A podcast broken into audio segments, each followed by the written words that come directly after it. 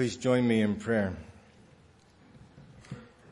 Heavenly Father, you're holy. And as we've seen and sung, when we encounter your holiness, the only response is, woe is me. And as we will see in our passage this morning, you're holy, but the people you've created are not. We've neglected, we've not pursued you. We've sought after things that will fail to give us true pleasure. Lord, I pray that your Spirit would use the word today in our hearts and our minds. Shape us to be more like Christ. In Jesus' name, amen. Our passage this morning is Psalm chapter fourteen. Psalm fourteen, I'll read that. Psalm fourteen.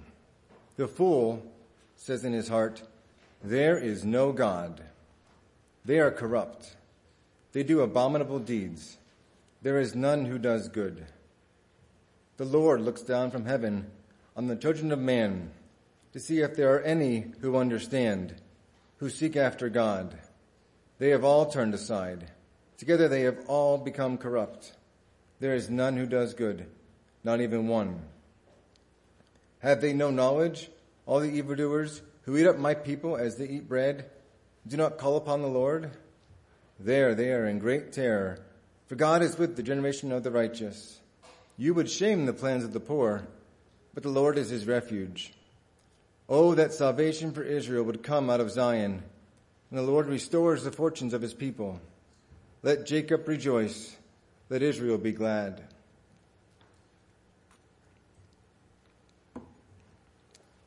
This is the third sermon in our series through the book of Psalms.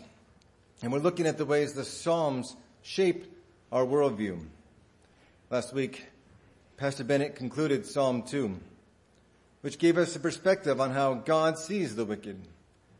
Wicked, scheming rulers, and his response of derision, and the fact that he's established Christ as the ruler of the nations. Today we're looking at Psalm fourteen, which, if we let it, will shape how we look at all the evil we see around us, day after day. Why is there evil? Evil people, plots, evil thoughts, evil actions and deeds. Psalm fourteen can help us answer, why do we have the problem of evil? This psalm and Psalm fifty-three, which are, is almost identical to it, was written by David. And like most of the Psalms, it's meant to be sung by the people of God. Most of your Bibles probably have a note at the top that says, to the chief musician, or to the choir master, a Psalm of David. This Psalm was written to be sung. It was created to proclaim truth about God and truth about man, to shape the worldview of its hearers, and to speak truth to the troubled mind when things don't seem to make sense or go the way they should. The previous few Psalms, Psalm three through thirteen, are full of David pleading with God, pleading with him to save him from his enemies, asking God why people are bent on his destruction. They showcase all the ways that David feels trapped or betrayed, plundered, sinned against. And Psalm fourteen sits at the end of those, those eleven Psalms, like a plumb line, a straight edge to remind the singer and the hearer both that God is good, God is holy, and we are not. God is strong and a refuge, but we are weak and in need of salvation. Worldview shapes culture. That's why this series is important.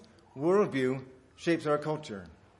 It shapes it personally, but also it shapes it in our family, in our church, our city, our country. What we believe, what's in our heart, comes out in the actions and the ways that we interact with other people and communicate with them.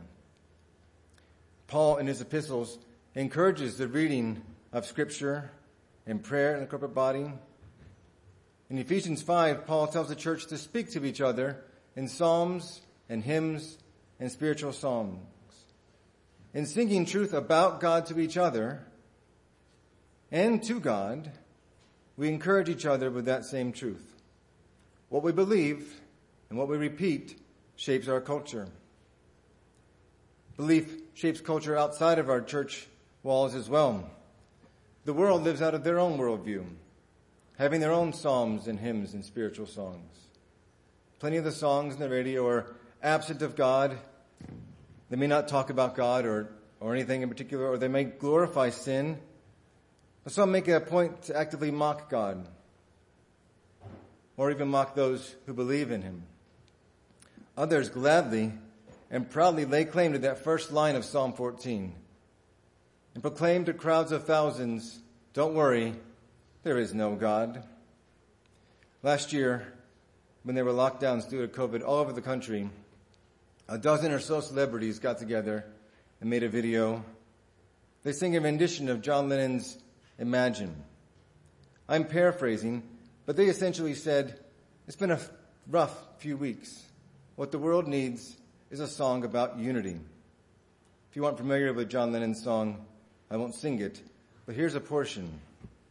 Imagine there's no heaven. It's easy if you try.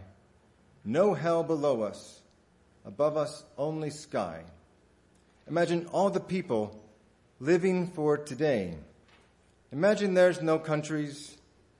It isn't hard to do. Nothing to kill or die for, and no religion too. Imagine all the people living life in peace. You may say I'm a dreamer, but I'm not the only one. I hope someday you'll join us, and the world will be as one. The message of that song and the culture that promotes it is that religion and God and followers of God get in the way of our true peace, of our true happiness and unity.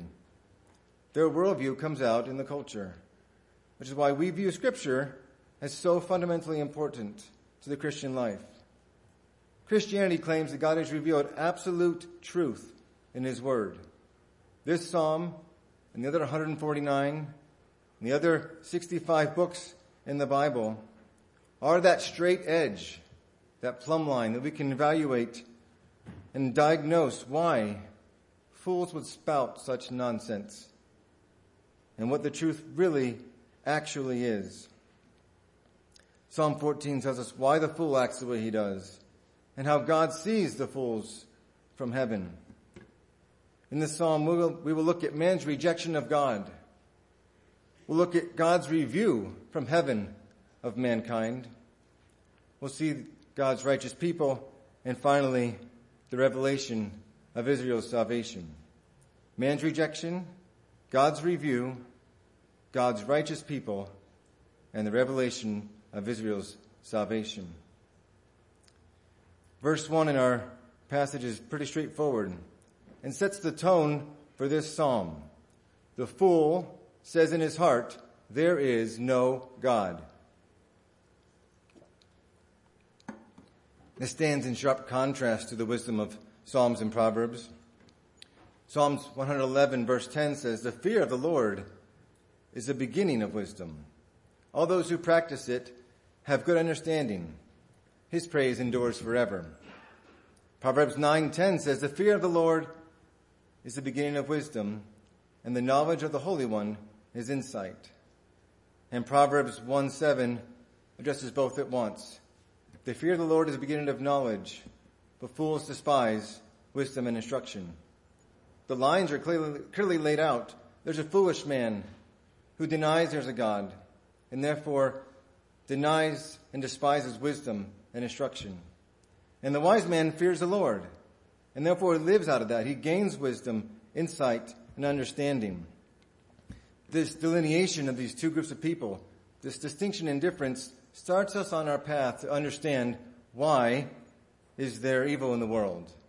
It helps us answer questions like, why does the world promote sin within its cultural mediums of television, radio, and print?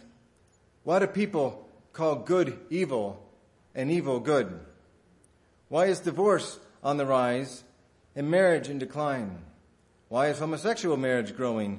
And why is acceptance of homosexual marriage insisted upon? Why are godless stories of the origin of the universe promoted so passionately?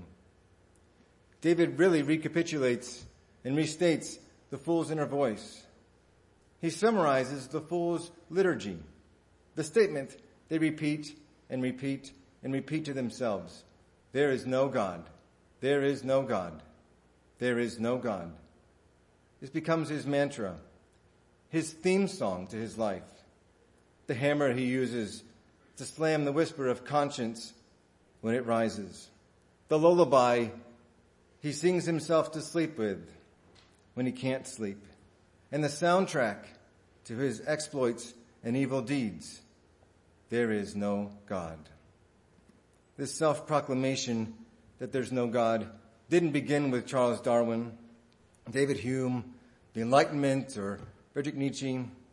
David mentions it here, of course. David mentions the fool and their rejection of God. But this lie is as old as the Garden of Eden. The serpent told Eve, "You could be as wise as God. You can become like God." The statement's different, but the logic is the same. God becomes irrelevant. You become the captain of your fate. You get to make the rules. You get to decide what you do and won't do. If you can get rid of God, or pretend he doesn't exist, or convince yourself, then you can have charge of your life. That's the real motive. The core rationale behind the fool's rebellion is that they want to be God. They will deny there's a God and want to be him at the same time. Being a fool is natural. It occurs just because we're human beings. As I was preparing this sermon, I was talking to Pastor Tripp about the passage, and he made the connection that the fool says in his heart, there is no God, and that foolishness is really a rejection of God's authority.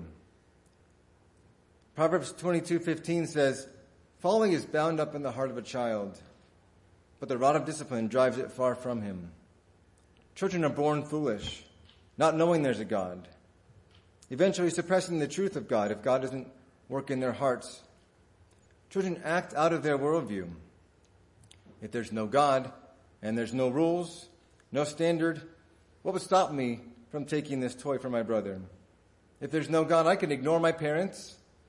I can yell about not wanting to do my chores and slam doors.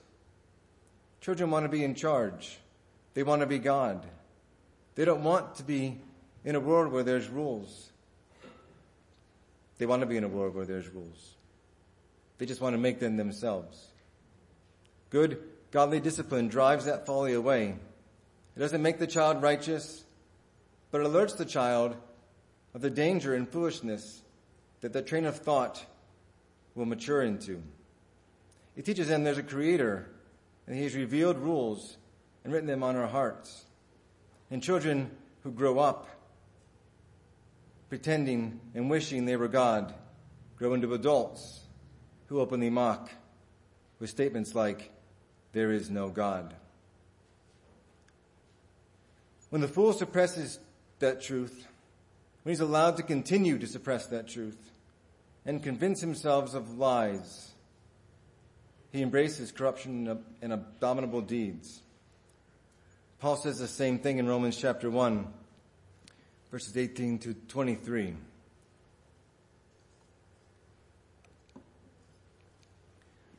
Paul says, "For the wrath of God is revealed against heaven, from heaven, against all ungodliness and unrighteousness of men, who by their unrighteousness suppress the truth. For what can be known about God is plain to them, because God has shown it to them. For his invisible attributes, namely his eternal power and divine nature, have been clearly perceived ever since the creation of the world in the things that have been made. So they are without excuse. For although they knew God, they did not honor him as God or give thanks to him, but they became futile in their thinking, and their foolish hearts were darkened. Claiming to be wise, they became fools, and exchanged the glory of the immortal God for images resembling mortal man and birds and animals and creeping things. Paul is clear as he sets up the stage for this massive argument that's going to take eleven chapters to develop. He's clear. Man suppresses the truth by their sin, by their unrighteousness. But they know. Mankind knows there's a God. They refuse to honor him. Creation and general revelation reveal God's invisible attributes, his eternal power and divine nature. They're clearly perceived and then ignored and suppressed. Instead of seeking the revealed God, they embrace foolish, futile thoughts, futile, vain, empty, unhelpful thoughts, and their hearts become darkened. They think and promote such foolish thoughts like, there is no God. That futile, wrong thinking, that rejection of God is the root of evil, of sin and unrighteousness. As Paul states in the remaining verses of chapter eleven, chapter one, the suppression of truth, rejection of God, the ignoring of God's nature and revealed truth lead to a multitude of sins that Paul calls out in chapter one. We see an increase in impure lusts, dishonorable passions, including homosexual passions, lust, actions, and relationships, all manner of unrighteousness, evil, covetousness, malice.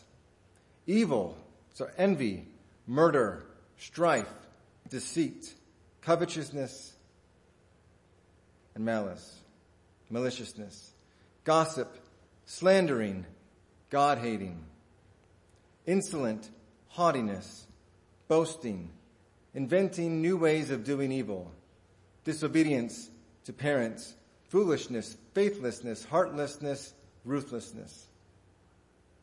It causes the ignoring of God's decree that those who practice such things deserve to die. Not only doing those things, but giving approval to those who practice them.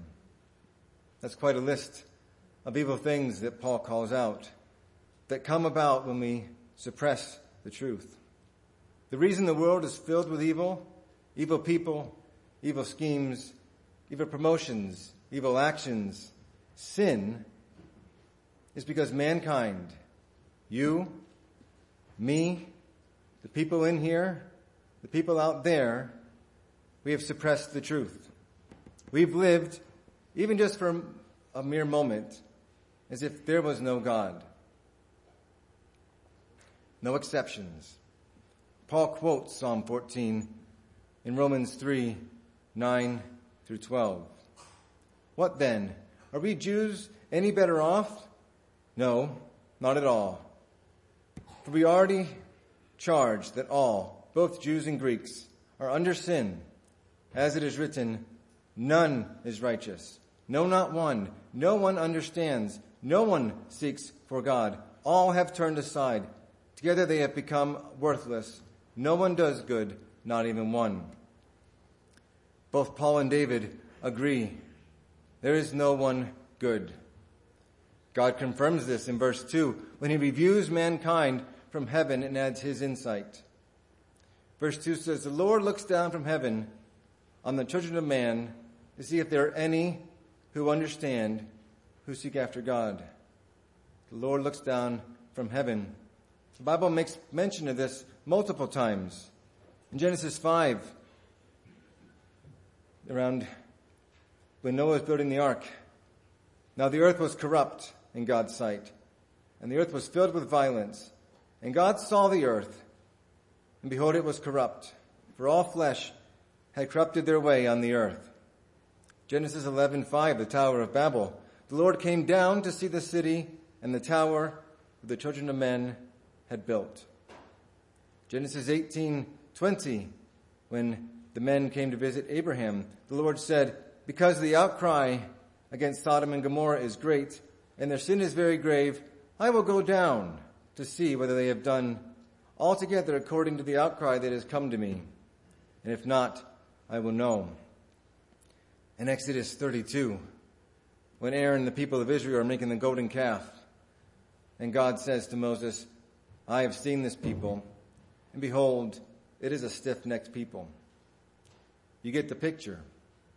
When a holy God looks at the sinful people on earth, he finds corruption and sin. God looks to see if there are any who understand. Are there any who seek after him? And his review comes up empty.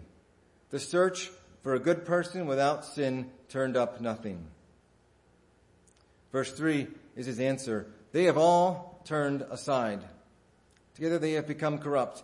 There is no one who does good, not even one. God's verdict from his sight in heaven is guilty. He's called in as a witness and also as the judge. He testifies that in his search, no good person has been found. They have all turned aside. They have all suppressed the truth. They're all comforting themselves with soothing words from Nietzsche. God is dead. God remains dead, and we have killed him. God continues his testimony in verse four, stating that the evildoers that eat up the people of God are without knowledge. They don't call upon the name of the Lord. It's a good example of what clashing worldviews look like even today. The people who hate God, hating the people that love him. Verse four says, have they no knowledge? All the evildoers who eat up my people, as they eat bread and do not call upon the Lord.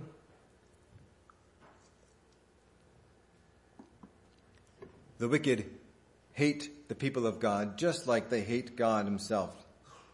They can convince themselves that there's no God. They can lie to themselves and tell themselves there is no God.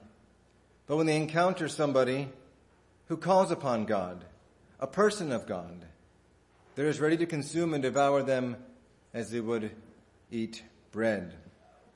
This is what Christ warned us of in John fifteen. Verses eighteen, nineteen, and twenty-one, Christ is warning his disciples, if the world hates you, know that it has hated me before it hated you. If you were of the world, the world would love you. It would love you as its own. But because you are not of the world, but I chose you out of the world, therefore the world hates you. But all these things they will do unto you on my account, on the account of my name, because they do not know him who sent me. The corrupt, evil fool that rejects God and expresses truth will be mad that you are not joining him. This is the cause of another facet of evil in the world. Persecution, secularization, and insistence that sin be celebrated and public shaming for those who don't celebrate it is a result of the fool hating God and hating Christians for following him. But the works of the evildoers are futile. Like their thinking, it's futile. Verse five and six show that even if the world hates us and persecutes us, even if Christianity becomes a banned religion in America and churches are forced to move underground, God is still with his people. He is their refuge. Verses five and six read, there they are in great terror, for God is with the generation of the righteous. You would shame the plans of the poor, but the Lord is his refuge. Even though evil assaults and assails, and the world would mock us and tease us and tell us that our God is dead, God is with his people. He is our refuge. The fact that Almighty God protects his people terrifies the world. That God has placed his king on Zion, and the fact that he has the nations as his inheritance should cause those nations to tremble. God always has kept his remnant, his chosen ones.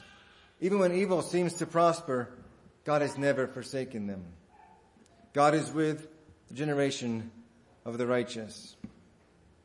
But I'm afraid we're often all too comfortable to jump into this bucket, to jump in with this generation of the righteous, and then peer out at the others, the sinners, with a sense of peace and smug self-assurance.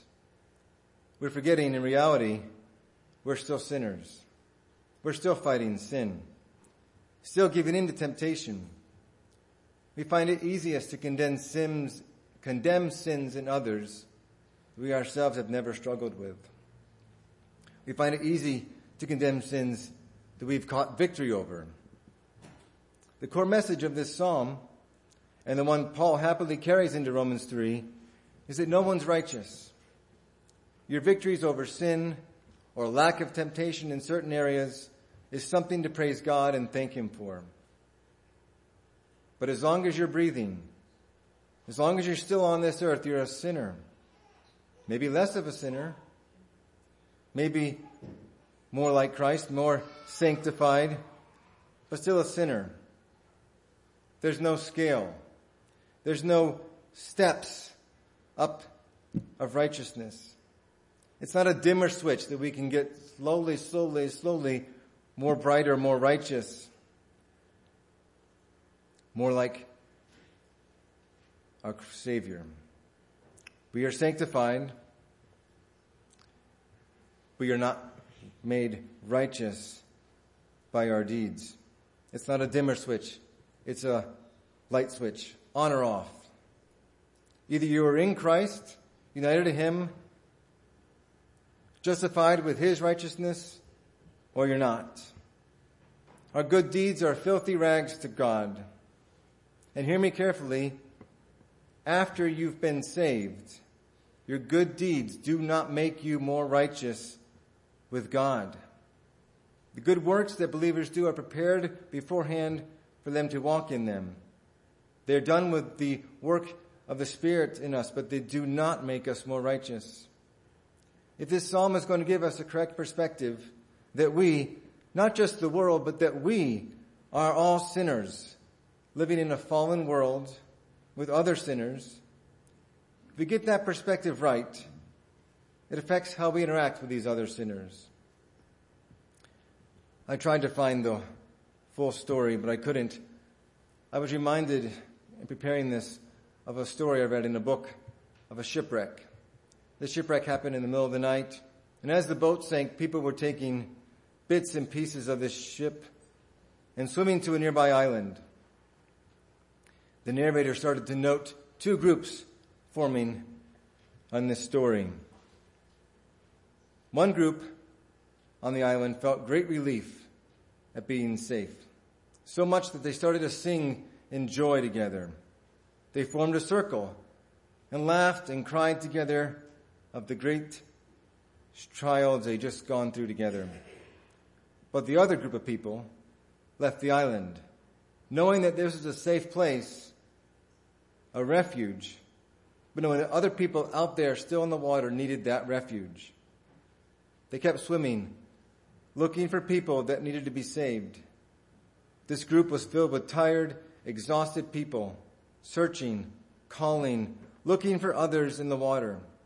When they would find one, they'd bring it back to the island. But by this time, the first group had a fire going. They were all dry, eating and drinking from washed-up boxes on the shore. And as the wet, cold, and near-dead person made their way to the warm fire, the first group kept their distance, whispering, "Why does this person take so long to come out of the water? Why are they still so wet?" Forgetting that mere moments ago, they too were in that same situation. This can be us all too easily, can't it? Don't we too easily forget the grace and mercy shown to us and look down on the person that might come into our church smelling like alcohol, tobacco, or worse?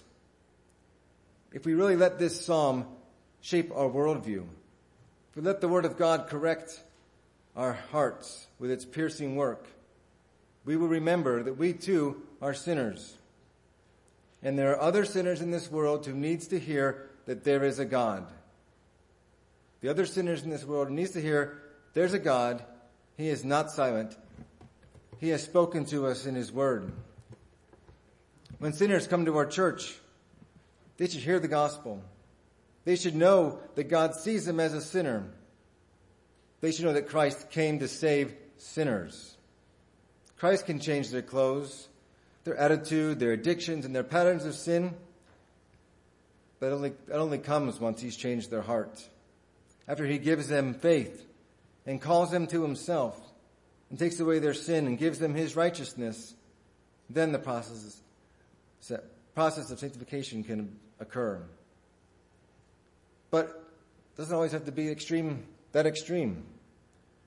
We can just as easily feel self-righteous that we don't watch those movies that that family watches. We don't listen to that music that that guy plays in his truck.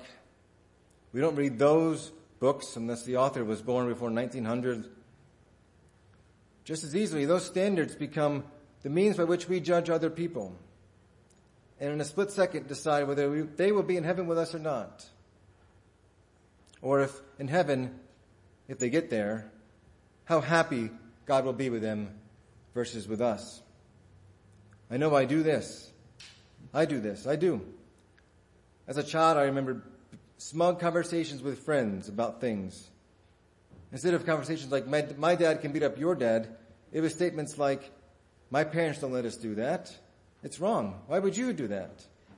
And suddenly I was rating people's spiritual state and condition, engaging their eternal state before God by extra-biblical standards. I would hear someone say something I wasn't allowed to say, and in my heart I would condemn them to hell. Suddenly I felt more spiritual and looked down on them. And don't get me wrong, we're to call each other out on our sin. We're to encourage each other and spur each other on to good works. We've got these equip groups starting with that sole intention of being close-knit groups of people who can encourage each other and call each other out on our sin. But a smug, self-righteous approach that elevates your standards and mocks another is not the same thing. Because we we too are sinners saved by grace, we need to show brotherly love and patience with those that Christ loves and has given his life for him. We need to remember that while we too, we too are only redeemed by the grace and mercy of God. We have to keep in mind, brothers and sisters, we too are sinners. Redeemed? Yes, we are. Forgiven? Yes. Are we being made into the image of Christ? Yes. Are we perfect and sinless? No. We still need the gospel. We need the truth that Christ came to save sinners, and that we too are sorry sinners in need of forgiveness. Which brings us to the conclusion of this psalm, verse, chapter, verse seven. Psalm fourteen, verse seven reads, "Oh, that salvation for Israel would come out of Zion, and the Lord restores the fortunes of his people. Let Jacob rejoice, let Israel be glad." Oh, that salvation for Israel would come from Zion. David has reviewed the state of the world. He's given his perspective. And then God's given his perspective. The consensus is there is no one that does good. They are all corrupt. As descendants of Abraham, we are corrupt. Sorry, of Adam, we are corrupt. We too have believed the lie that we can be like God. We've suppressed the truth. We've lived as fools, telling ourselves, there is no God. We can look through that list of sins in Romans one and realize, if we all had to raise our hands, many of those sins are sins we've committed. And if we're honest with ourselves, there are more sins there than we would care to lay claim to. But there they stand, reminding us that as good as we might think we are, we have all sinned and fallen short of the glory of God. We're all sinners. We have all, every one of us, turned aside like our father, Adam. We need a new father, a new representative, one that did not turn aside, one that is not corrupt, one that is good. David pleads, oh, that salvation for Israel would come from Zion. In Hebrew, the word salvation is a familiar word to us. In Hebrew, the word salvation is Yeshua. Oh, that Yeshua for Israel would come from Zion. Maybe you're tracking where this is going, and it's not a trick with words. Yeshua is Hebrew, Jesus is our English equivalent from the Greek New Testament. Jesus really means salvation. David is pleading for salvation to come.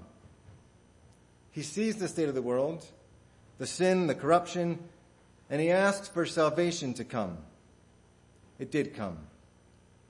As the only begotten Son of God and the Son of Man, the Son of David comes to this world, the world he looked down on from heaven and saw evil. He lives in it perfectly.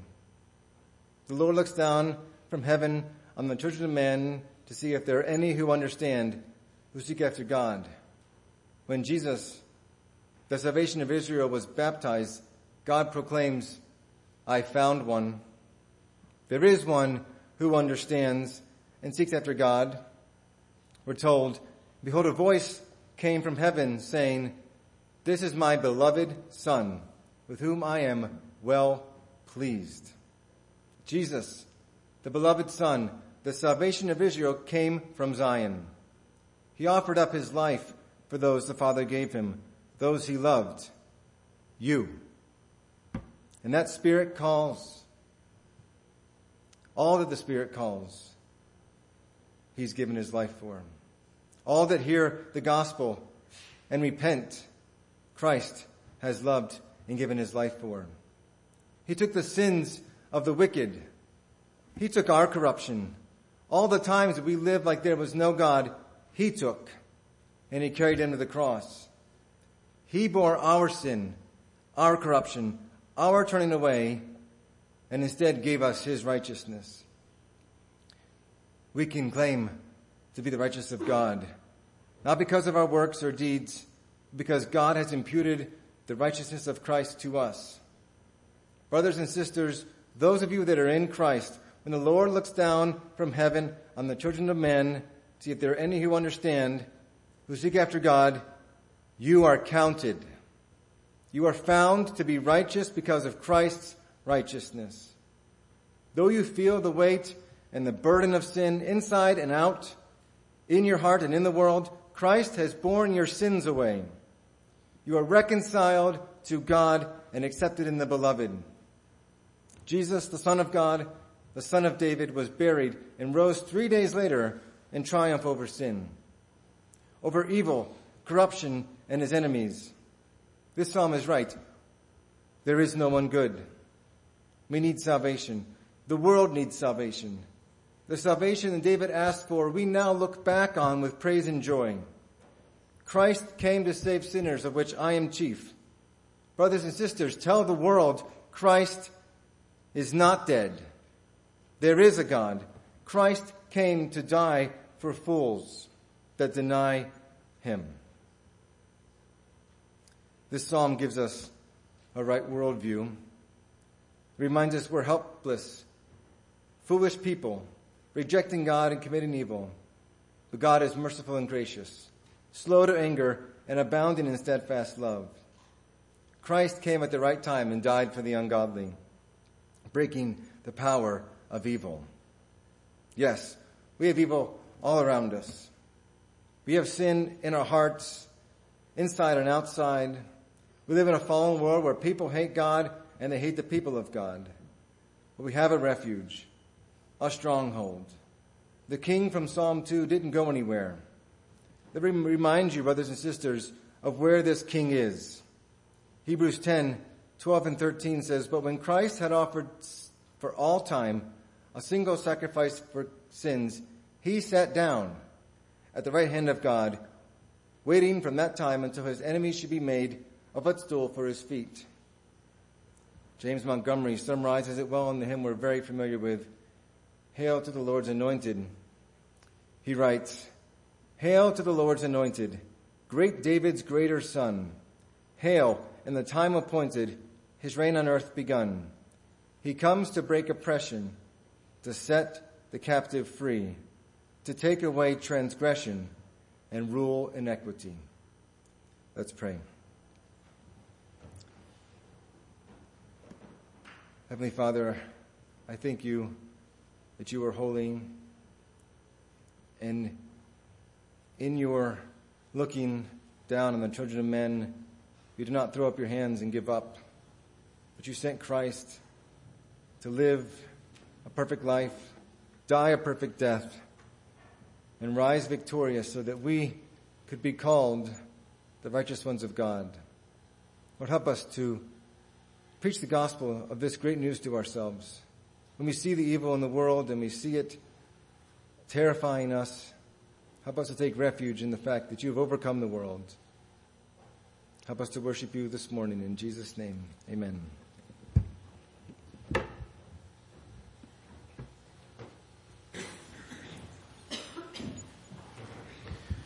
We'll close by singing hymn four ninety-eight. We spoke of the holiness of God. We spoke of the fool's rejection of God. We spoke of the total sinfulness of man.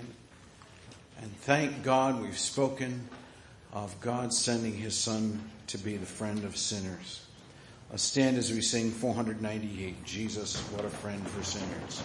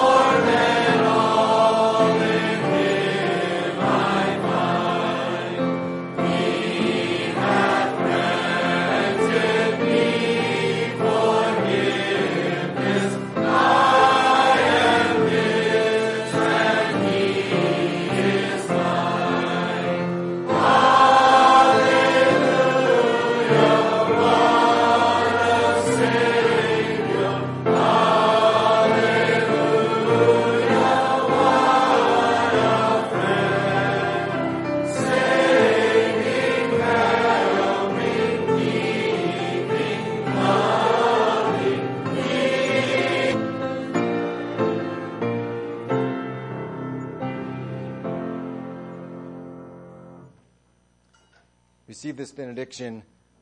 Oh, that salvation for Israel would come out of Zion. And the Lord restores the fortunes of his people. Let Jacob rejoice, let Israel be glad.